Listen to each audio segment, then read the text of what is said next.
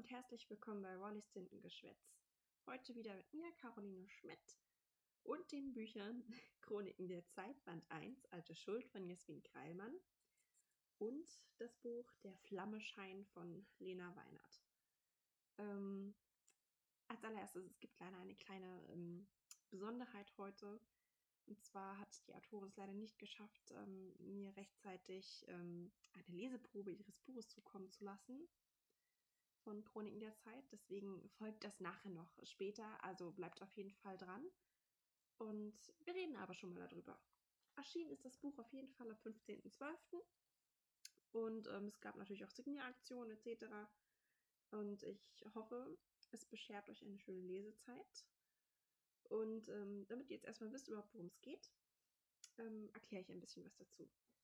Also die Protagonistin ist Jennifer Winslow. Ich hoffe, ich spreche das richtig aus. Ähm, und die ersten zwei Sätze des Klappentextes, die fand ich so toll, die will ich euch kurz vorlesen. Zeit ist unersetzbar, es essentiell. Ich finde, äh, das ist ein wunderbarer Einleitungssatz, denn das beschreibt Zeit ja auch unwirklich. Zeit kann man nicht ersetzen. Man kann sie nicht austauschen, geschweige denn innehalten und zurückreisen, wie es in dem Buch möglich ist. Und essentiell bedeutet ja wesentlich bzw. lebensnotwendig. Ähm, wir brauchen die Zeit, um zu leben. Wir messen sie anhand von Uhren und äh, oder der Sonne, je nachdem. Also dem Stand der Sonne. Und ähm, das ist die Zeit ist der Rhythmus des Lebens. Ohne können wir nicht, ohne geht nicht. Und ähm, auch wenn man so ist, man könnte zum Beispiel Essen für einen Tag weglassen und stattdessen am nächsten Tag etwas essen. Das ist möglich, aber Zeit kann man nicht pausieren und am nächsten Tag einfach irgendwie neu starten oder was weiß ich, die Zeit rückwärts verlaufen lassen. Das ist an sich ja nicht möglich. Aber in äh, Jasmins Roman sind Zeitreisen möglich. Das heißt, wie der Name schon sagt, man kann in der Zeit zurückreisen. Und das äh, bekommt die Protagonistin gelehrt, und zwar von einem überheblichen Typen namens Jonathan, laut des Klappentextes. Ähm, man sich natürlich fragt, ob das so die optimale Zeitreisenbegleitung ist, wenn man da so einen Typen hat, der nicht gerade angenehm ist im Umgang. ähm, ich würde mir eher jemanden wünschen, der sagt, komm, du musst das so und so machen und äh, äh, da, du darfst da nicht auffallen oder sonst was. Ich, ich weiß nicht, ob ihr kennt die ähm, Edelstein-Trilogie. Also, das ist ja auch schon ein großes ähm, Zeitreisen-Ding. Ich komme gerade nicht besser drauf. Es tut mir leid. Ähm, ja. Und da war ja der ähm, männliche Bruder auch zuerst äh, eher unangenehm und äh, arrogant und so weiter. Und ich bin gespannt auf jeden Fall, wie es dann in Koning der Zeit äh, aussieht, wie die beiden miteinander zusammen irgendwann harmonieren, hoffe ich doch. Ähm, aber das Erste, wenn man an Zeitreise denkt, äh, fragt man sich natürlich, wohin würde ich ihr reisen? Sagen wir, es wäre alles möglich. Gibt es eine Epoche, die ihr besonders mögt? Oder gibt es vielleicht Personen von euch, die nur, also Menschen von euch, die nur, sagen wir, ein paar Jahre zurückreisen wollten, weil ihr wisst, ach, dort hatte ich den besten Tag meines Lebens und den würde ich um alles in der Welt nochmal erleben wollen.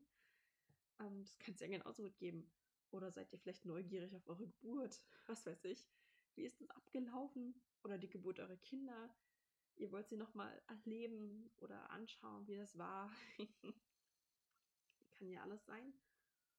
Oder wenn ihr dann schon zurückreist, gibt es auch Dinge, die ihr verändern würdet, also die ihr dann im Laufe der Geschichte quasi in den Lauf der Geschichte, in die Geschichte eingreifen würde. Entschuldigung. Ähm, das sind alles, ähm, ich finde, Fragen, die man sich da automatisch stellt, sobald das Thema aufkommt. Wohin willst du? Was willst du verändern? Oder darfst du es überhaupt verändern? Ja, was ist, wenn man das dann tut? Man kennt ja dieses bestimmte äh, Zeitreisen-Paradoxon ähm, irgendwie dass wenn man dann etwas in der Vergangenheit verändert, dass es sich natürlich auf die Zukunft auswirkt und man diese Auswirkungen aber nie genau kennt. Ähm, und letzten Endes kann man dann irgendwie so dastehen, dass man selbst gar nicht geboren wurde aufgrund, was weiß ich, von einer minimalen Bedeutungslosigkeit, die man in der Vergangenheit äh, verändert hat. Das kann sich ja alles irgendwie auswirken, auch wenn man sich das an sich eigentlich gar nicht richtig vorstellen kann, wie zum Beispiel ähm, wenn sich zwei Menschen in der damaligen Zeit niemals kennengelernt hätten, irgendwie, äh, wenn man dafür gesorgt hätte, durch einen. Viele Dinge passieren für meiner Meinung nach. Auch durch Zufall einfach. Auch wenn es nicht gerade mir passiert. Ich bin ein Mensch, dem passieren wenig Zufälle, aber es gibt natürlich auch genügend andere Dinge, die zufallsmäßig oder schicksalsmäßig passieren. Und äh, da frage ich mich immer, was passiert, wenn man genau diesen Zufall verhindert. Indem dann zum Beispiel die zeitreisende Person ähm, die Person, die auf die andere trifft, äh, aufhält beispielsweise.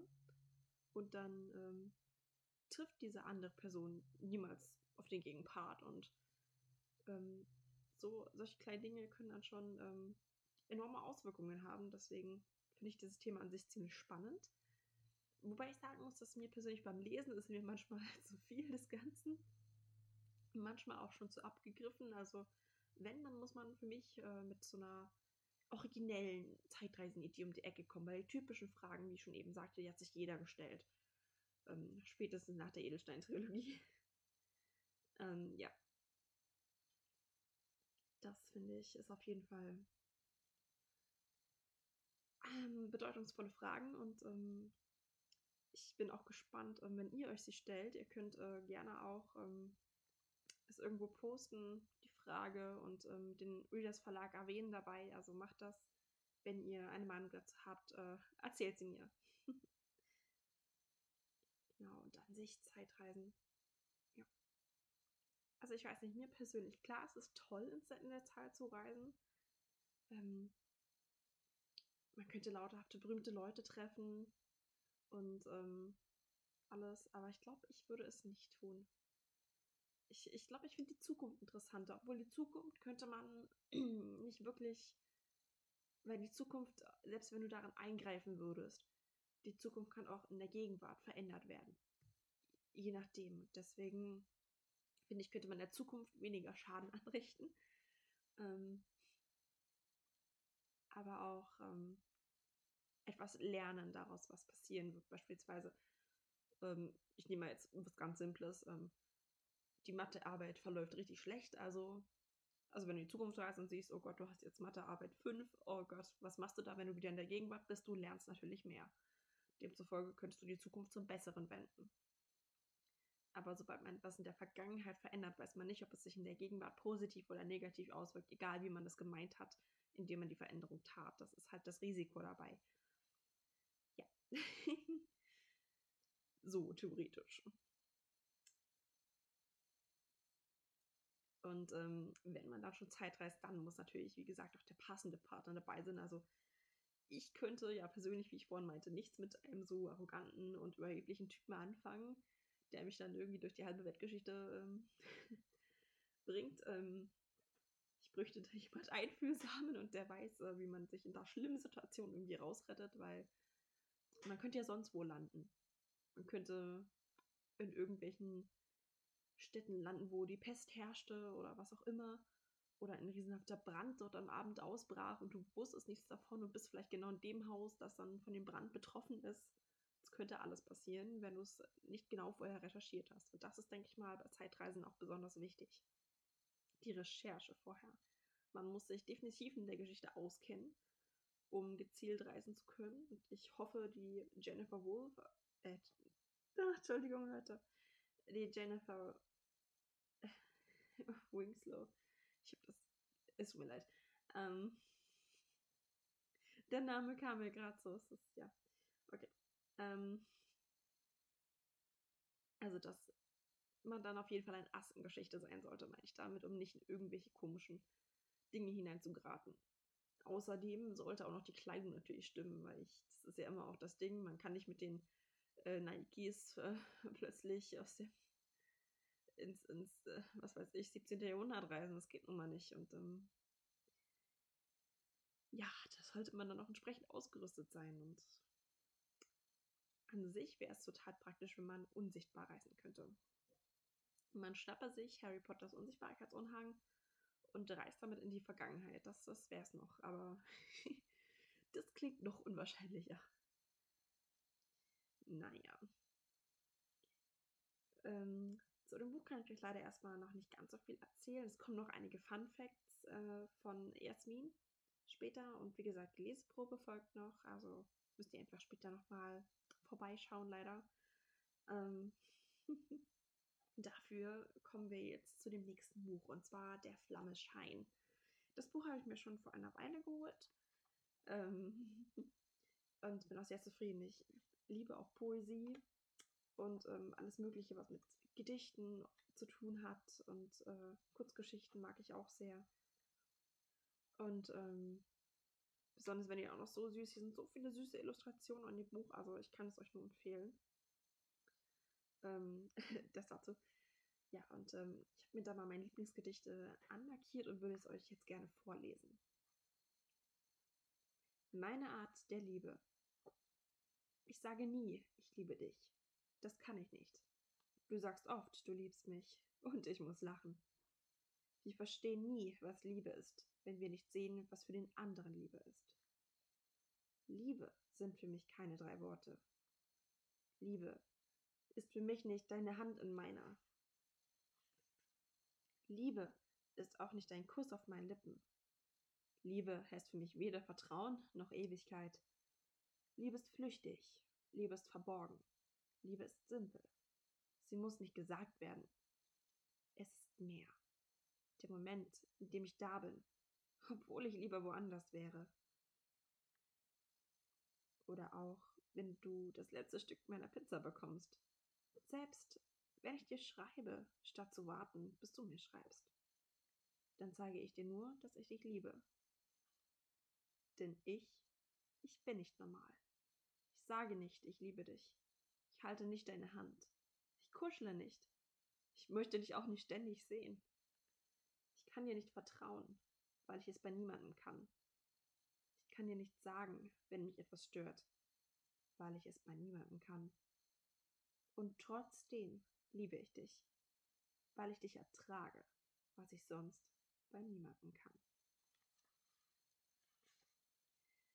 Ich ähm, finde dieses Gesicht sehr schön, denn es beschreibt äh, auch mal eine andere Art der Liebe. Man kennt es ja immer nur aus den meisten Büchern, wird gesagt, oh, ich vermisse ihn so und auch Schmetterlinge, auch riesengroß und ich würde für ihn sterben und was weiß ich nicht alles. Und ähm, ich finde diese Erzählung sehr schön, weil ich äh, finde, es klingt echter.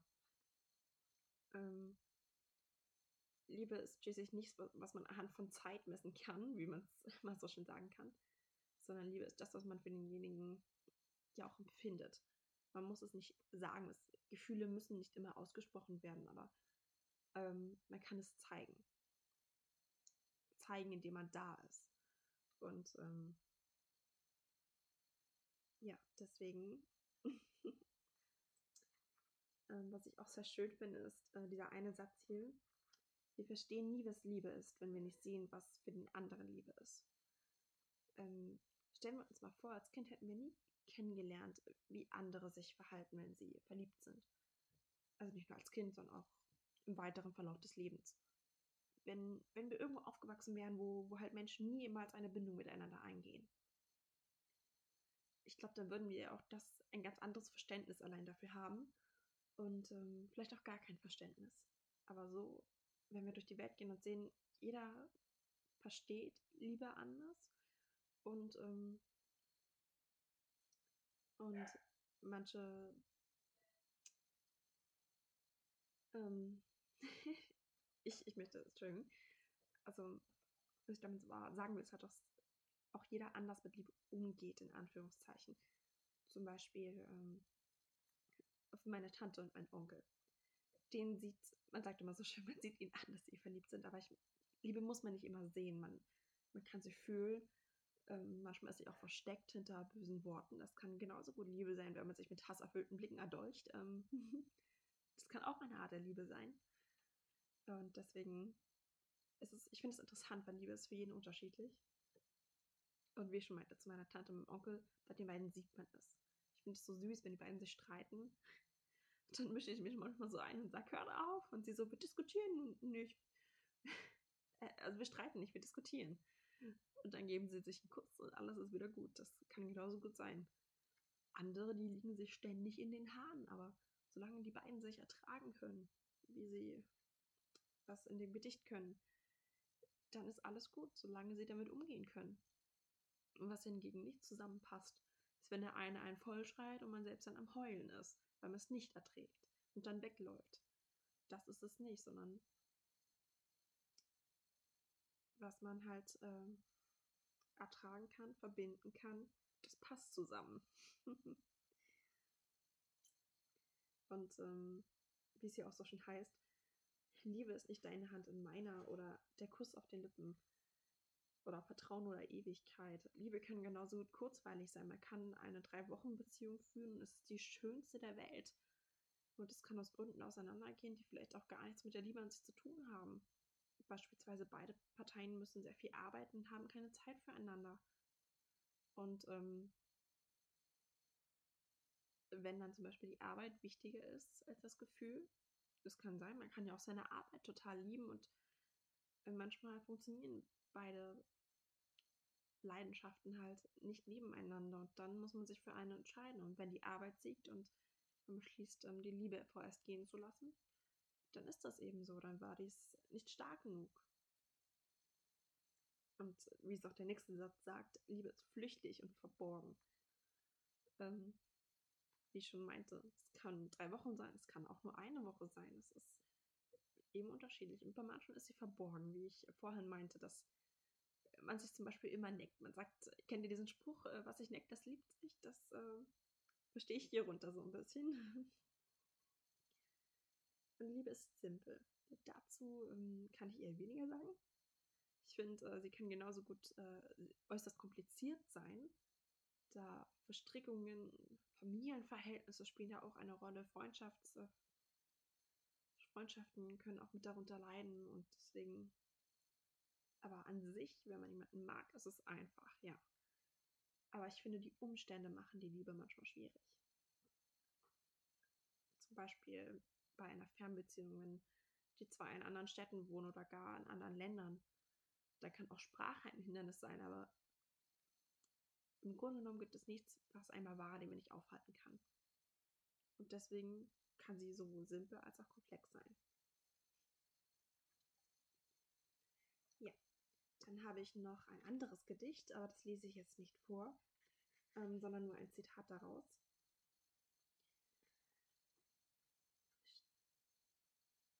Wer stark ist, darf auch schwach sein, immer und immer wieder, bis das Ziel gleich vor dir ist. Ähm, das ist mit das erste Gedicht in diesem Buch, und zwar heißt es Wahre Stärke. Und das war jetzt ähm, der, die letzten zwei Sätze. Ähm, ich finde die sehr ausdrucksstark, ähm, denn es beschreibt das, was ich auch sehe. Denn Stärke bedeutet ähm, auch, dass man halt schwach sein darf, dass man immer und immer wieder hinfallen darf, dass man sich das wirklich bewusst macht, dass es nicht daran liegt, ähm, immer alles zu geben, sondern irgendwann wieder aufzustehen. Und ähm, dass man lernt, dass man nicht nur einen Weg hat, sondern mehrere.